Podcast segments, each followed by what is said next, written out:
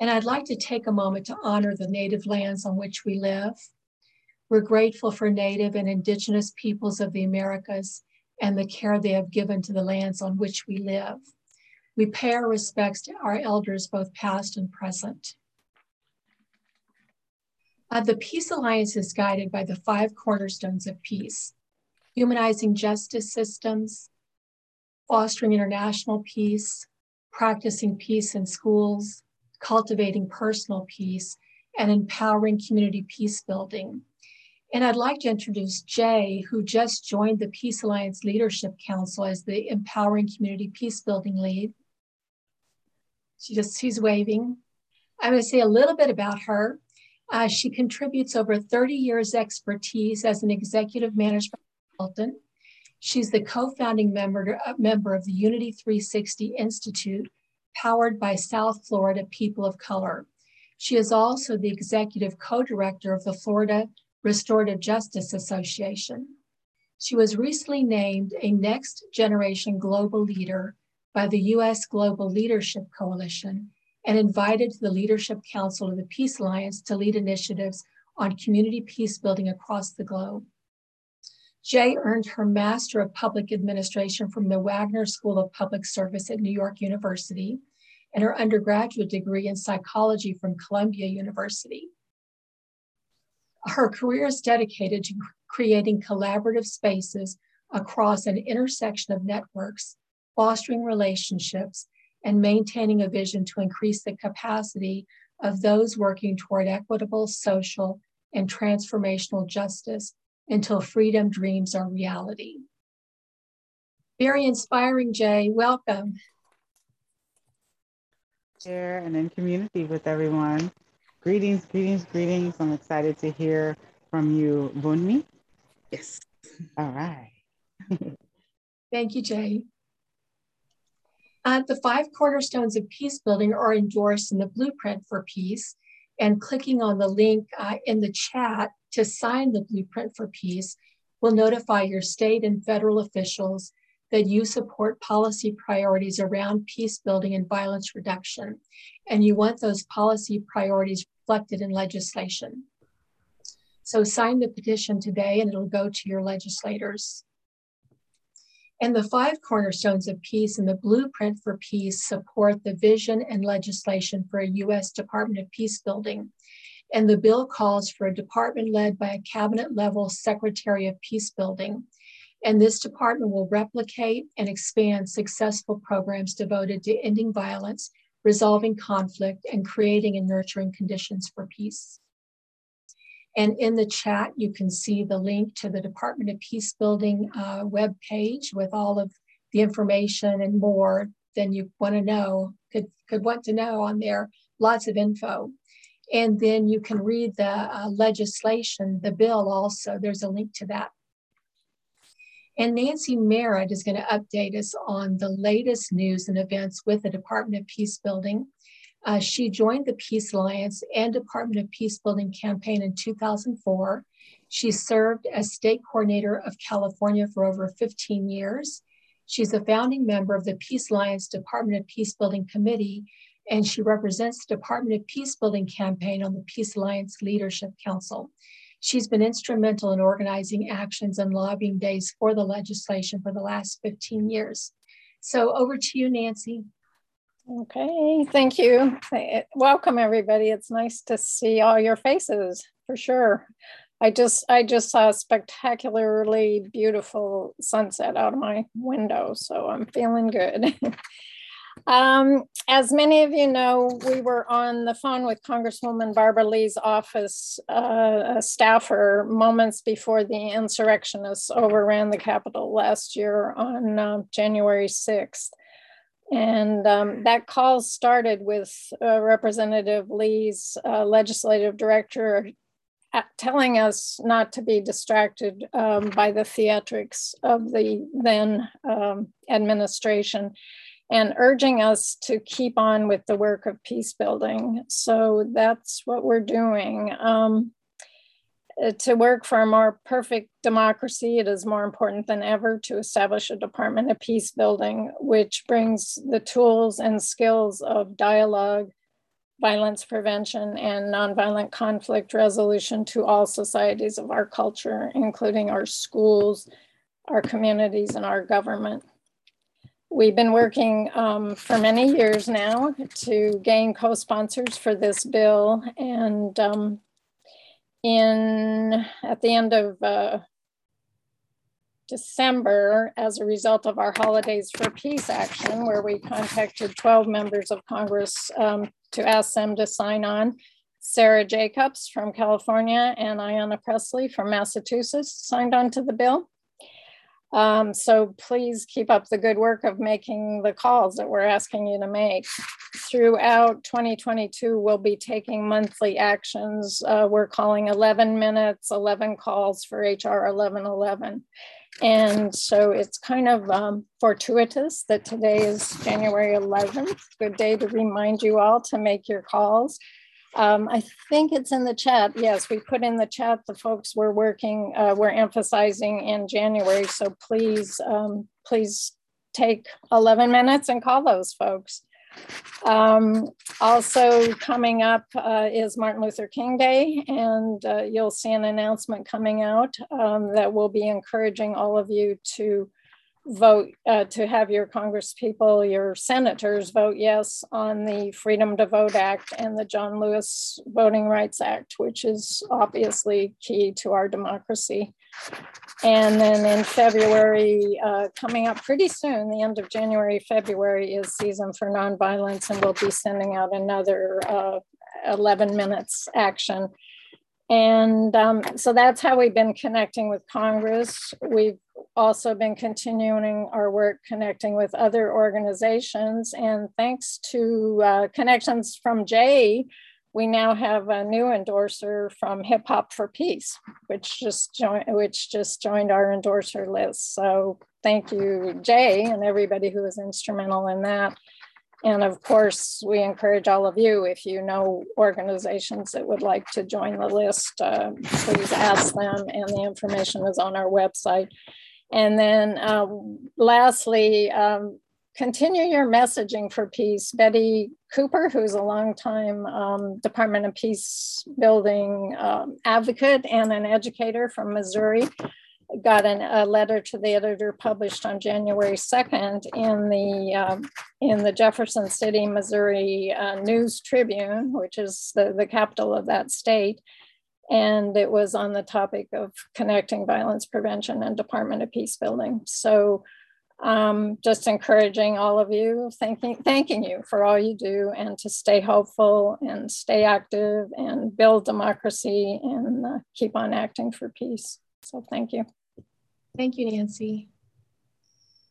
All right, I'm gonna introduce Bunmi and uh, and then she'll be speaking for about 25 minutes. Then we'll have about 15 minutes uh, question and answer for any questions you might have. Abunmi Imananjo is an attorney with a biotechnology background and has a career that spans 17 years, moving fluidly between the legal and biotechnology worlds. She started her career in pharmaceutical litigation before moving on to regulatory policy in emerging technology, such as synthetic biology and nanotechnology. She eventually made the transition to government ethics while working at the Food and Drug Administration. Her current position is as an ethics attorney. She is also the founder of the Atlas Book Club, a book subscription box company focused on globally diverse children's books. And the books range from picture books to young adult books, so for many all ages. Uh, she began this in 2016 with the, goal of ensuring her three Nigerian American children continued to develop their knowledge of their African heritage.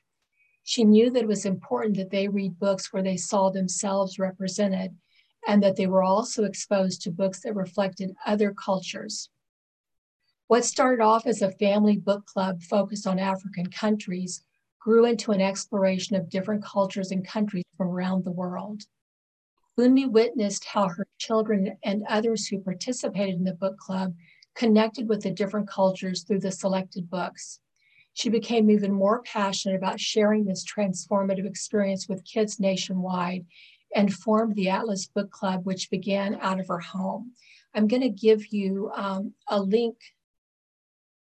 to uh, her web web um, website if you want to connect with her. And uh, we also have her email. Uh, and as an aside, after the call ends tonight, for those that want to stay on, I'll be showing an eight minute video with examples of apologizing for remarks we make that may be culturally insensitive. So tonight's subject, does the media you consume reflect the diversity of people that exist in the world? Does your day-to-day life reflect the diversity you want? Bunmi will provide tips on how to control what occupies our spaces and influences our ideas about the world. She will also speak about how to learn about other cultures before you approach friends, acquaintances, and strangers. She'll provide action steps you can take in your life to achieve these objectives. Thank you, Bunmi, for being here. And uh, I'm turning it over to you now. Sure. Thank you. Thank you so much, Kathy. And everyone, thank you for having me and inviting me uh, into your community. I am really excited uh, to talk about all of this and so and I, I, and actually i'm looking forward to the question and answer that's usually my favorite part because that's more of a dialogue and a conversation so uh, but let's just get right into it and so um, when Kathy asked me to speak, we actually went back and forth a little bit about, you know, what I wanted to talk about and how I wanted to uh, frame this uh, presentation, frame this talk uh, in the amount of time that I had, but in a, in a manner that was impactful.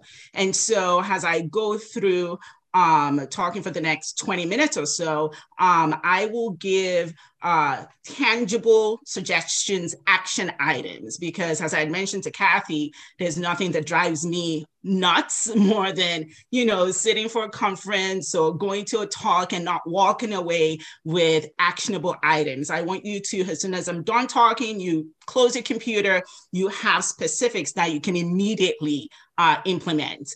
And so, um, talking about media, so I want to talk about diversity and inclusion in a different way. So there are a lot of talks out there now about diversity and inclusion, and there are a lot of experts doing fantastic uh, Hello? jobs. This Yes. is Beth. Uh, we're, we're in progress, Beth. Okay. Uh, there are a lot of uh, experts doing outstanding, an outstanding jo- job uh, teaching a lot of people about diversity and inclusion, right? But I want us in this talk to talk about uh, uh, diversity and inclusion, but from a global perspective, especially when I look at the work that you all are doing and I look at the community that you're serving. Uh, I think approaching it from a global perspective and then really thinking through how do we cultivate global awareness, right? There are numerous ways to cultivate global awareness, but we're going to talk today about how we cultivate that through the media that we consume. And we talk about why in a little bit. But when I think about global awareness, there, there are a lot of um, definitions out there, but there's one that I saw that really encapsulated for me what I think global awareness is. And he basically says that global awareness is the building of a value system. I just love that. As soon as I saw that, saw that, I was like, boom, that's it. Because you're building a value system very similar to like a moral value system, right? And so you're building a value system when you cultivate global awareness that's flexible, that's curious, open, respectful, but then also recognizes that there's diversity that exists within cultures. And so when I saw that, I just thought this is perfect because in your development of global awareness, you want to be flexible, right? You want your mind to and your your headspace to be able to to be limber and in, in order to accumulate uh, and and um, accept the information that is coming into your mind, accept the information about other people, other cultures, other races that may be coming into your mind. You want to be curious. You want to have that childlike curiosity because it's impossible to learn everything about every single culture. But what your goal is, is to feed that curiosity because what I find, and, and that's something that I am very passionate about and that has served me really well is when I pull that thread of curiosity, it just continues to open my mind even further. And so that's what part of building uh, um, a value system that's framed in global awareness. That's part of it. So you want to be flexible, you want to be curious, you want to open, you want to come to situations and people that are different from who you are uh, with an open mind. Because what you're going to experience is you're going to experience things, um, experiences that are different from you. And they're only different because they're not how you typically do things. That's what makes them different. So you have to be open uh, to explore that, uh, but, but then do it in a respectful manner, right? Do it in a respectful manner that recognizes that though this thing, this people, this race is different, um, is not uh, that, that whatever the difference is is even more deserving of our respect because we don't know enough about it. And then recognizing that there is diversity within stories, within cultures, within people. So when you put all those things together and you use that framework to build a value system that allows you to cultivate a global awareness. And so, how do you cultivate global awareness? There are many ways to do it, right? And um, one of the ways we're going to focus on the media that you consume, but I'll just throw in a couple out there that we're not going to dive into. Uh, you can do uh, cultivate your global awareness by experiencing cultural events. And so, a quick good example of this is Chinese New Year. Chinese New Year is next month, and it's uh, celebrated in different parts of the world. No matter what city you go to, there is a Chinese New Year celebration going on for Chinese New Year. And so even if you're not Chinese or if you not have no affiliation or friends or or family members that are Chinese, that's a way to cultivate global awareness because you have that curiosity to put in Google Chinese New Year in my city, right? And most of the time, the celebrations are free. So it's an opportunity to learn more about that culture. So that's just one example. And then, of course, the example that we're going to talk about today is media, right? How do you use the media that you're always consuming, whether subconsciously or consciously? How do you use that to cultivate global awareness? Um, so before we dive into that, and we will, I want to talk because I have a science background. Um, I approach things from a scientific it just helps me. And so hopefully this helps you too. I want to talk about how the brain works, right? Just I'm not a brain scientist at all, in a very simplistic form. and I'm not a psychologist. Hello, uh, Ms. Thompson. but um, the brain uh, is like a giant sorting computer, right? So if you think about the brain in that matter, it's continuously taking on in data, and this will become relevant in a minute. Uh, it's continuously taking on data and generating shortcuts in your brain and writing stories, right? Based on the data and the information that it's taken in.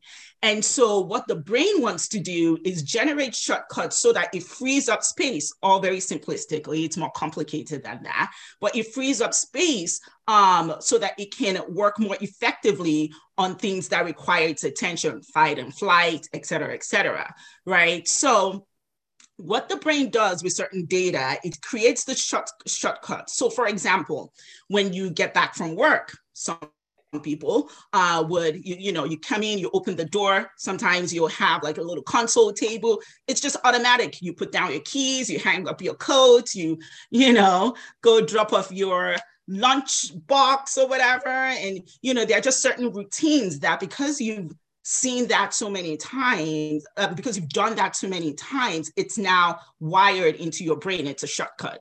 Or when you're driving to work, you take the same route every day. Sometimes you just, you know, only God protects us. I'm Christian. So, you know, you get there and you're like, whoa, you zoned out for the last 20 minutes and you're already at work because your brain has created this shortcut. That's the same for information and data that your mind is taking in about different people, different races, different cultures, right? And so, and this is how, very simplistically, uh, how implicit bias is created. And so, what you want to do is you have a responsibility to feed your brain as much diverse data as possible to help shatter the single story narratives that your brain is already writing based on the data that it's exposed to.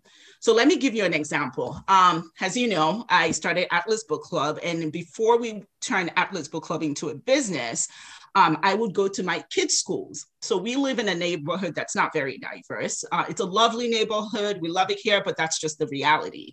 And at the time, I think my son, who was in fourth grade, was the only Black boy in his class. And my daughter was in second grade, and she was one of a few, maybe three Black kids in her class. And so, what I would do is I would go to the elementary school and I would take with me um, books as a guest reader and read uh, you know as a surprise guest reader to the class for a couple of reasons. I wanted my kids to be very proud of where they were from right? And to have a strong sense of self so i would take a book set in an african a picture book set in an african country but then what happened was is uh, because these kids were not exposed to books set in different parts of the world it was just such an amazing experience because they would sit there with their eyes like saucers and just soaking in all that information. But something really interesting happened on one of those uh, uh, um, readings, those guest reading things that I went to do. Um, I was, my daughter was in second grade, so it was the second grade class. Second grade is what, like seven, eight years old, I think. Um, and I took a book set in Burkina Faso. It's a, a, country in West Africa. And I read the book. And then as I finished reading the book, this little girl um, said, Oh, Amaka's mom, I, I have a question. I said, Sure, what's your question? She said, I think that book is racist. And I said, Oh, that's really interesting. Why do you say that? Why do you think that? And she said, Because there are no white people in that book. So this little girl um, just had never heard of a country or seen um, illustrated in a book a country where there are no white people. She, her brain hasn't been exposed to that. So she had automatically just categorized in her brain at no fault of her own um, that that book must be racist because it doesn't have any white people in it. Like she um, couldn't envision a country where there were no white people. And so that's just an example of how that though your brain is writing those type of stories with from childhood, right? Um, throughout your life. So I just wanted to show you an example of that. Um, another example that I actually want to give now that's come to mind, and I have a book here to show you. Um, is, and I'm keeping an eye on the time. When does this end again? When do we switch to question and answer format? Oh, you're on mute, Kathy. At 10 or 15 minutes after. 10, okay, good. Yeah. So I, I like to keep an eye on the time and be respectful yeah. of your agenda. Um, so yeah, so um, another thing, and I love children's books and I deal in children's books for a whole number of reasons, but um, another example that I want to give is about a particular children's book called Antoinette. And I know Olivia is going to put uh, the name is Antoinette by Kelly DiPuccio.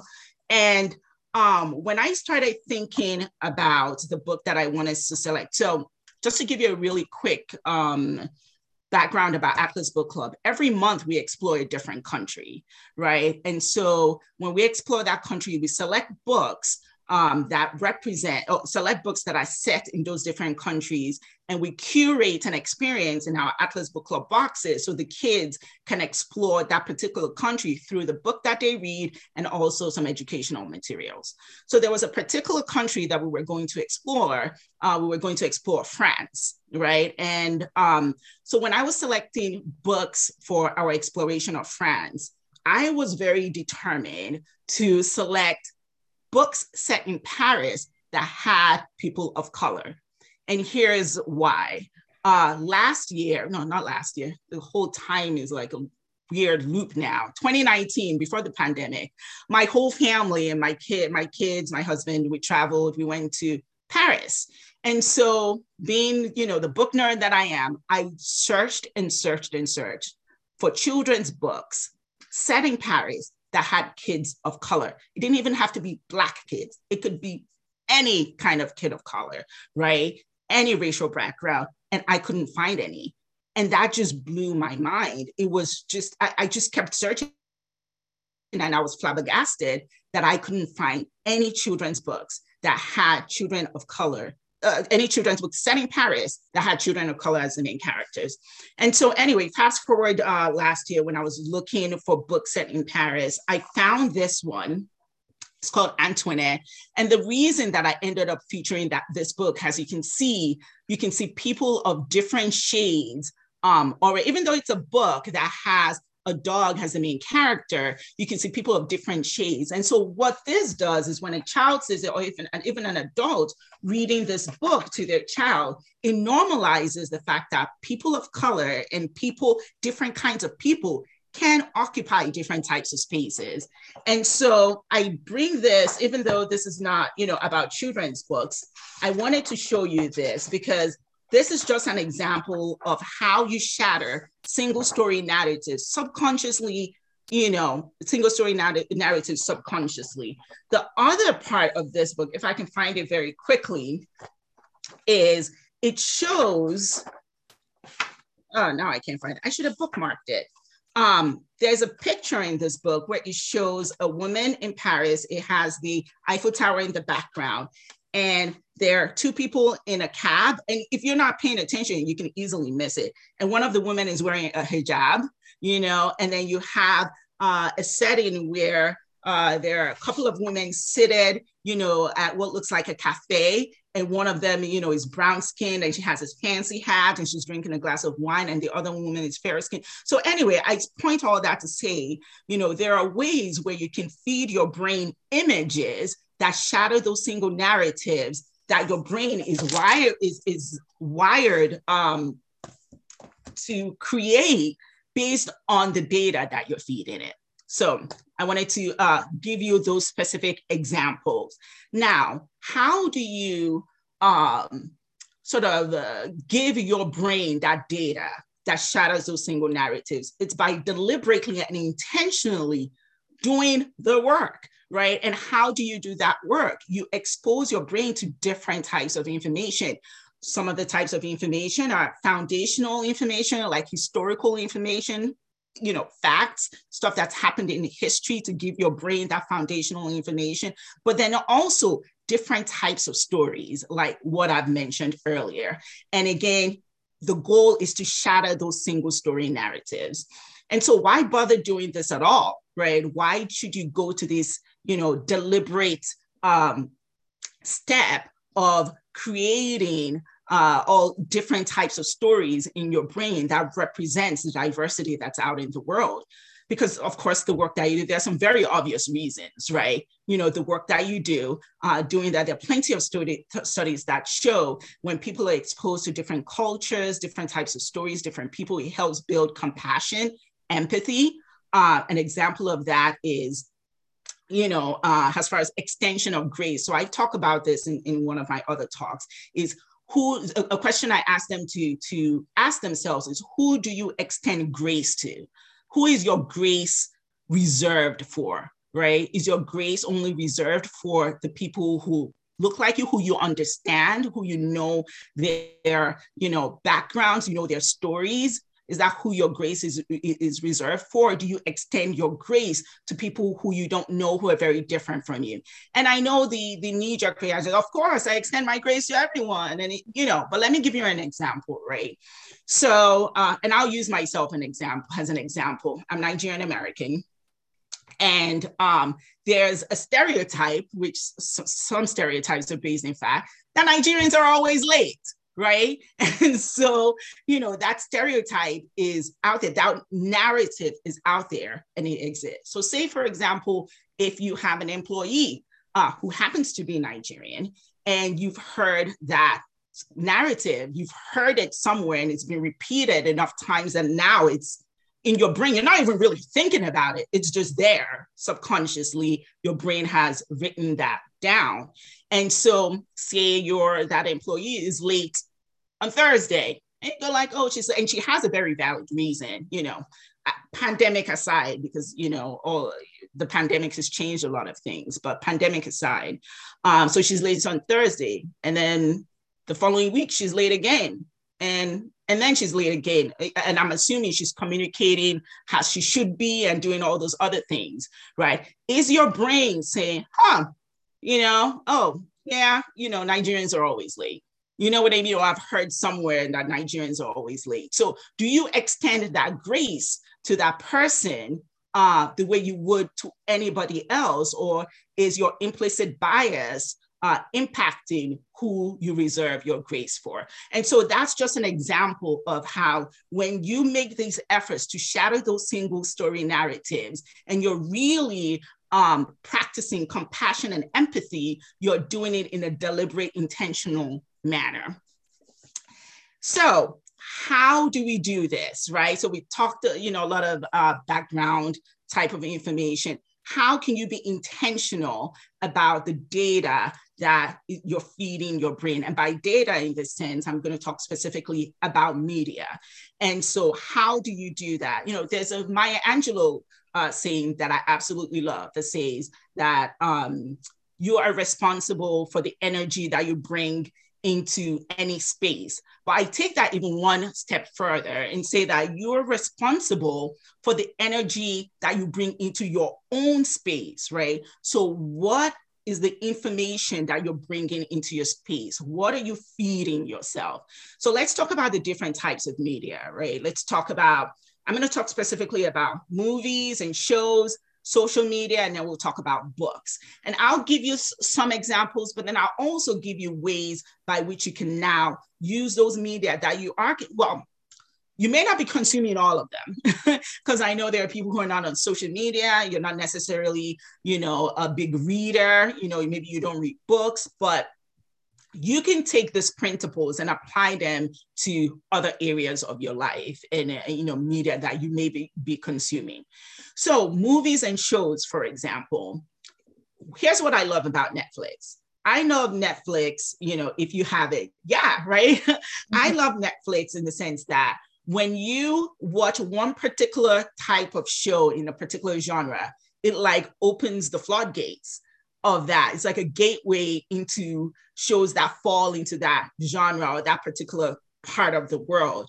I just absolutely love it. That is an easy way to curate your feed, to curate the, the, the movies and shows that you're watching. So I want to give you three movies that I've seen in the past couple of uh, years that I just absolutely love, and to show you how those are examples of shattering single story narratives. My favorite movie that I watched last year, period, and I watched a lot of shows, probably too much, um, is Funny Boy, um, produced by Ava DuVernay's Array uh, Films or Array, I don't know what, it's Array something. It's her production company first of all, anything Ava DuVernay does is like a must watch. It is, she's just brilliant. And she is very, very deliberate about producing and telling stories that are diverse and from setting all different parts of the world. So Funny Boy is um, set in Sri Lanka in the early 80s. It is absolutely fantastic. It's a coming of age story, coming out story of this young gay boy and what that means uh, set in the set, setting of the civil war in Sri Lanka in the early 80s. It is fantastic. And it's an example of uh, a shattering of a single story because it's in a different part of the world, but it's also a different type of coming out story. And I just absolutely love it. So that's one. Another one um, I saw a few years back is A Separation. It's an Iranian story and it is uh, basically follows this couple as they uh, basically their marriage is falling apart. And it is absolutely beautiful. And it shows a, an aspect of Iranian culture that I had no idea. We all have, or not all, I'll rephrase, some of us, or the story, the single story narrative that's out there about arranged marriages and, you know, um, certain types of uh, cultural marriages this shatters that so that's just an example of a single story narrative that's very much out there and it's you know a, a, media a piece of storytelling media that shatters that and then lately i think like two weeks ago i am so late to the game on this i saw the harder they fall um on Netflix. Fantastic. This is a story of black cowboys. I had never even knew nothing about that. And so this is a fantastic storytelling that's um, your Midwest uh, cowboy movie, but it's based on a black cowboy story. It is amazing. So those are just three examples of single story narratives that exist. And just just like that, you can, if you're a movie watcher, you can pick one of these three and tomorrow you can watch it and enjoy. You're welcome. Um, let's talk about social media, right? I have five minutes. Social media. So here's what I did at the beginning of the pandemic. Um, to five minutes, 10 minutes. I have 10 minutes. Awesome uh, at the beginning of the pandemic uh, two years ago, one year. You all know when that was. We all know the beginning of the pandemic, uh, a lot of us were spending a lot of time on social media. And there are not, I have the numbers written down somewhere, but there are numbers to show the significant spike because we were all home. This is for you if you're a social media type of person. If you're not, it's okay. Um, but what I did was I uh, I'm fortunate to be part of very diverse groups. You know, so I have a lawyer mom networking group that's very diverse, and I posted in there, hey, who do you people follow on social media? Very easy. Yes. Oh, the do the fall is very violent. Thank you for whoever put that up there. It is very violent. So it is very good. Um, so I just asked, who do you follow on social media? And the outpour, on, on, I specifically asked Instagram.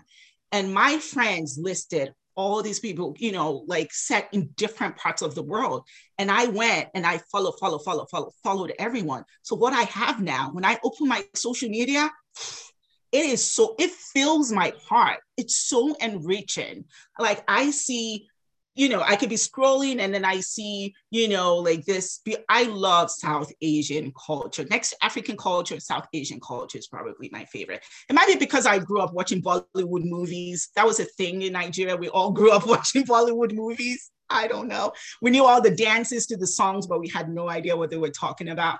Uh, but I love South Asian culture. So I'm scrolling through my um, uh, Instagram feed and I see like South Asian cuisine, you know, cuisine from Bangladesh, Punjabi culture. I see all these beautiful image images in my feed. And next thing you know, I'm seeing like South Korean culture and I'm seeing Native American, like I follow, it's not on my list, but I'll say it anyway. Indigenous Baddie, Indigenous Baddie, B A D D I E. I love her. Um, I think she's a member of the First Nations tribe, young lady, but she just, carries her culture so beautifully. And so that is an easy way to diversify the media that you're consuming. And whether you realize it or not, because for a lot of people, social media and scrolling through is a very passive action. You're not going there to like like you're re- bringing your brain to the table like you're reading a thesis statement or a clinical study you know you're just passing time is for the most part, is a somewhat mindless activity. But you will be surprised the information that your brain is taking in has part of that mindless activity.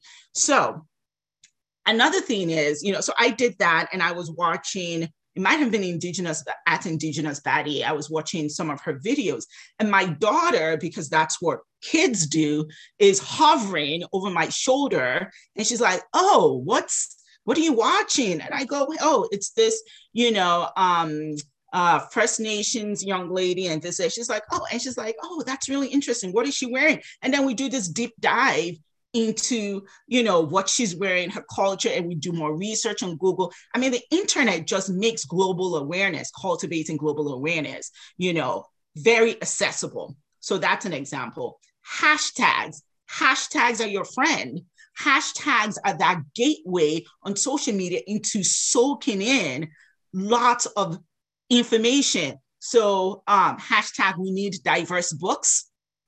That's a great one if you're a parent and you're looking for diverse books for kids. Uh, of course, the Atlas Book Club account, account at atlasbookclub.com. We actually have a special that we a series that we do every Wednesday called Shattering Single Stories. And we post facts and information that shatters the stories um, single stories that exist for particular cultures that we're ex- examining that month. Um, hashtag diversify your feed is another great one. Hashtag diversify your feed. Hash, and then the easiest thing to do, if there's a topic, you don't even, here's the beautiful thing about Instagram. You don't have to have an account. You don't. You can go on Google and put in hashtag whatever your topic of just so if you're interested in um Indian food, oh my okay Google, just picking up stuff. Okay, sorry. you know, you say the word and then you're yeah anyway it's quiet now um so you just put hashtag the topic that you're interested in and you can consume that information and whether it's you know, books or movies, just put that culture in for hashtag Indian culture, hashtag, you know, um, South Korean cuisine, and that information pops up. Um, now, books. What are the kinds of books? I have three minutes. What are the kinds of books that are on your shelf? Books, if you are a reader, is another great gateway into different cultures. And so what you want to be thinking about is does that book that I'm about to sell, does it shatter the single story narrative? Is it by an illustrator of color? Is it by um, a, an, an author uh, from a, a, a uh, marginalized group? Those are some of the things you want to, is it an own voice? right? Because especially if you're entering for the first time into a culture, you want to you want to be certain that it's being told by an authentic own voice because that's going to be your first impression of that culture. And so those are some of the things you want to be thinking about when you're picking a book off a shelf, right? And then uh, reading challenges. You know, for books, there are tons of reading challenges. We have one on the at Atlas Book Club uh, Instagram account. This is one that we did uh, last month, like read a book set in China, read a book set in Europe, read a histo- read a, um, a fantasy book set in a different country. You know, those are ways where you can deliberately uh, cultivate that global awareness. Another thing that you can do is use the time of the month to create opportunities to deep dive into that culture. That's an easy way to do it. So, January, let's see, we talked about Chinese New Year. Chinese New Year. Actually, it's in February this year, but sometimes it's in January. So in February, we have Chinese New Year this year. We have Black History Month. Use that has opportunities and cues to deep dive into that culture. Um, March, let's see, I, I think Hispanic Heritage Month. I mean, you have all these different things going on at different times of the year and use that to dive in. So the goal is just to have enough information you want to create this, uh, cultivate that global awareness. So you have enough information to enter into conversations with your partners in doing peace building work um, in, a, in an intentional manner. So you can have an exchange that's mutually beneficial, right? So when you have enough information, you can enter those conversations very respectfully. And so that you're just not entering the conversation and asking questions like, oh, Bunmi, what language do you speak? Or um, where, you know, what part of Nigeria you from? Instead of doing that, you can enter the conversation and say, "Oh, hey, Bunmi, I hear you're from Nigeria. Um, you know, I learned. It's very simple. You can say, "I learned that," or "I researched and Googled." Nobody's expecting you to come to the table an expert. You can say, "I Googled the other day and found that Nigeria has different tribes: Yoruba, Hausa, and Igbo. Do you mind me asking you what tribe you're from or what language your tribe speaks?" That's a very intentional manner of engaging in that conversation compared to coming in and asking questions in a way that the other party is doing all the work and you're not creating a, a flow and a mutually beneficial engagement. So I think I have run out of time. Um, I tried to squeeze so much in to this 20, 25 minutes. You can learn more about me and the work that I do. I do speaking engagements and also do workshops at the website, which Olivia is going to drop somewhere. That's my email, info at atlasbookclub.com. And uh, the website is atlasbookclub.com slash work with me. You can get more information there. All right. Questions? Thank you. Thank you. Thank you. That's a lot. That was wonderful. Thank you so much. Welcome. Uh, any questions anybody has? I'm going to share. Um, you have my mind spinning, spinning, spinning, spinning. Good girl. you got got me going. A couple of things that stand out to me was the, the whole idea about the elasticity of the brain. Uh, I'm older, so generally people of my generation are talking about elasticity of the brain in terms of just maintaining life. But the idea of, um, as you say, using gateways mm-hmm. to stimulate your brain so that you actually increase your elasticity and your openness and consequently compassion, understanding, et cetera, et cetera, is a great it's it's just a great story it's not only a story it's a great reality that i had not i had not thought about in quite that way so thank you so much i, I got so much out of it and uh, the other thing that um, that is of very much interest to me and i'd love to hear you speak a little bit more about it is this idea which i'm kind of synthesizing about using algorithms in social media and in selection of movies, et cetera, et cetera. The fact that in op- in picking very diverse or things that aren't what you normally would choose, mm-hmm. then opens up other algorithms in that system, whether it's Facebook or Netflix or whatever, to feed you mm-hmm. diverse information or imp- new information that you normally would not have been fed. So that intentionality of using algorithms instead of being at the effect of algorithms, I think is quite brilliant. I'm gonna, I have a daughter who works in that tech area. I'm gonna definitely talk to her about that. But anyway, I, I'm, I'm wondering um, if you, where you got that insight or where, or has that just come out of your own personal experience? Um, but it, it's fascinating to me. Yeah, so that has definitely come out of my own experience. But then um, I read a lot about just the way the, the way the mind works and how if you allow yourself if you open your mind and allow your your, your mind to create that space to accept those kinds of information into your mind space the opportunities will be more visible to you. Mm-hmm. Right. And so you may not have thought about it before, but I bet you now, when you go on Netflix, you're going to notice.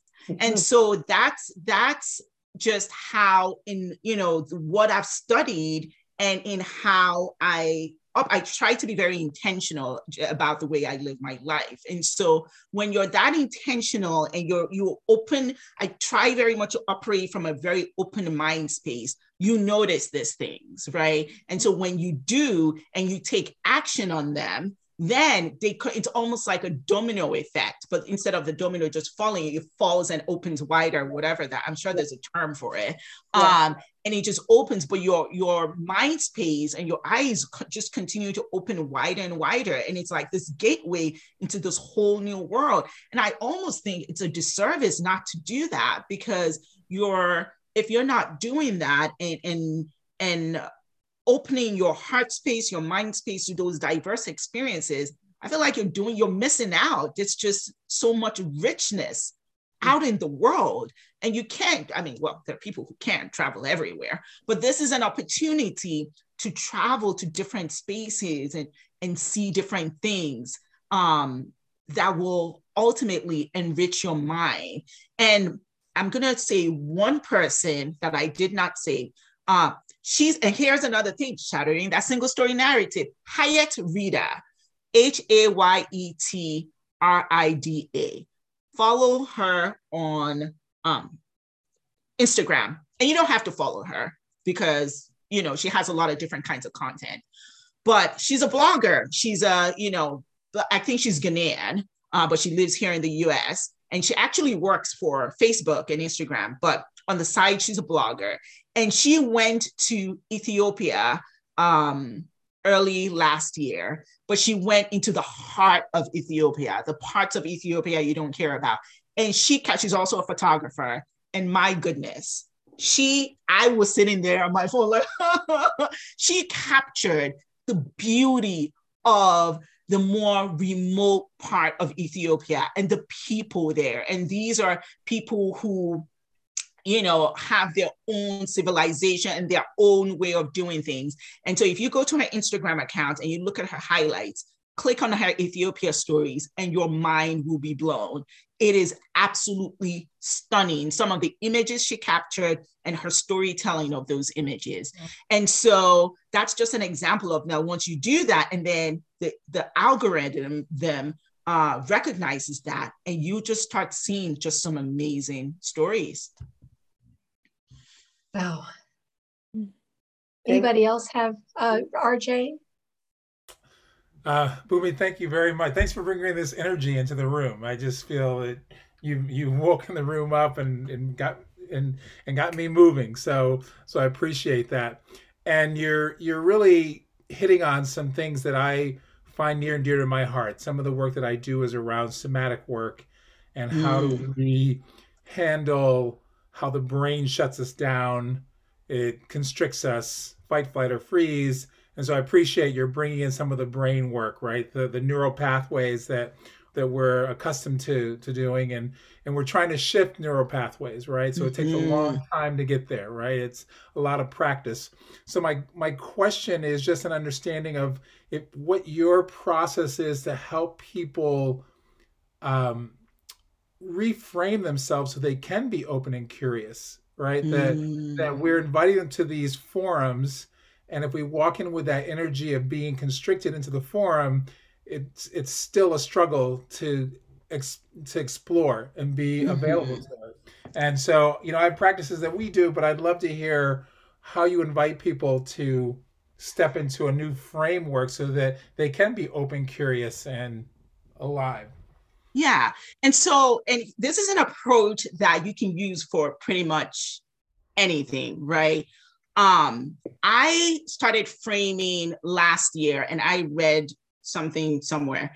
Um, I started framing everything in worthiness, right? And I started looking at everything from a sense, uh, from a, a lens of worthiness. And so, what I tell people in my talks is this you are worthy of bringing your very best self to every single encounter, every conversation, everything that you do you're worthy of bringing your very best self, right? And the person that you're interacting with deserves your very best self. And so, how do you do that, right? How do you bring your very best self in, in, in the context of what we're talking about here?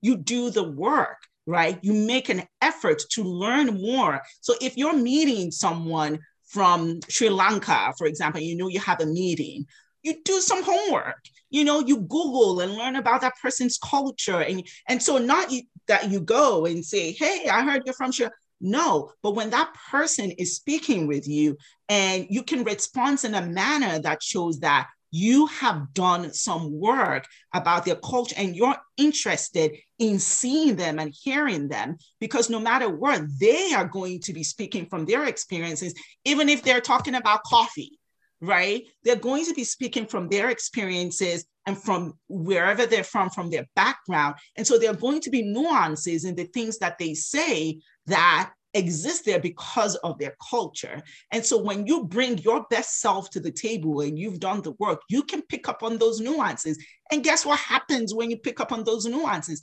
That other person feels seen and feels heard. And then there's an exchange of energy, there's a flow there that just happens when you show up in that manner. And so that's one of the main things that I tell people is like, how hmm. do you want to show up in your conversations and the experiences that you have with other people? How do you, I mean, you can show up any old way and just, you know, but if you really want to show up and you deserve to, you're worthy of doing that work and showing up in that way, then that just completely changes things, right? And it, it changes the way you approach the work. It's no longer um, a task I have to do the, this DEI thing, right? But it's a way of enriching yourself. And then what we talked about earlier uh, with Judy is your life becomes so much richer. Your experiences are just so much fuller. And who doesn't want that? Because if you're showing up, or, you know, of course, you know, there are DEI courses that are requirements, but you're either showing up because you have to as a result of work or because you want to. And if you want to, then you might as well show all the way up, right? But if you're there because you have to, well, you're already here, you know, then how about you show up? And so those are just some ways that you present to clients that, hey, this is what we're doing. But at the end of the day, the person has to be willing to do that.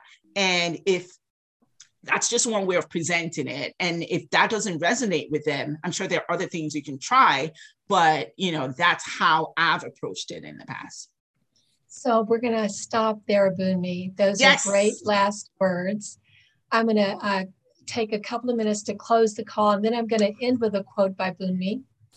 Um, so again next tuesday we uh, are having our call for volunteers to come and look at, at a committee you might want to join. The fourth Tuesday of every month, we have the Multicultural Book Club. Uh, this month, it's uh, Men We Reaped, a memoir by Jesmyn Ward. February and March, we're doing an Indigenous Peoples History of the United States, the half the book in February, the other half in March. And I'm looking for a diverse team to help me select books. So contact me at Kathy at peacealliance.org or come next week. And then the first Tuesday of every month, we have empathy circles. And so if you appreciate the work we do, please consider donating. Uh, go to the link in the chat or peacealliance.org. The top right hand corner has the donate button. Uh, we have Hope Circles on the second and fourth Saturday of the month. And uh, we have a podcast where you find podcasts of all of our calls the National Peace Builder call, Department of Peace Building call, and our Hope Story circles. Uh, and so I'm going to close with a quote. And uh, anyone who wants to stay and watch the eight minute video with examples of, of apologizing for remarks we make that might be culturally insensitive, just stay on after the quote. Uh, so let me see this quote, Bunmi, that I want to read of yours. Ooh. All right. This is by Bunmi Emenanjo. A curious mind, a yearning for constant learning, a fearless pursuit of your purpose, and an active practice of giving and gratitude are key to living your best life. Bunmi, thank you so much. This has been wonderful. You. Thank you so much, everyone. I appreciate your generosity of your time and your energy. Thank you. And likewise. Bye. Bye.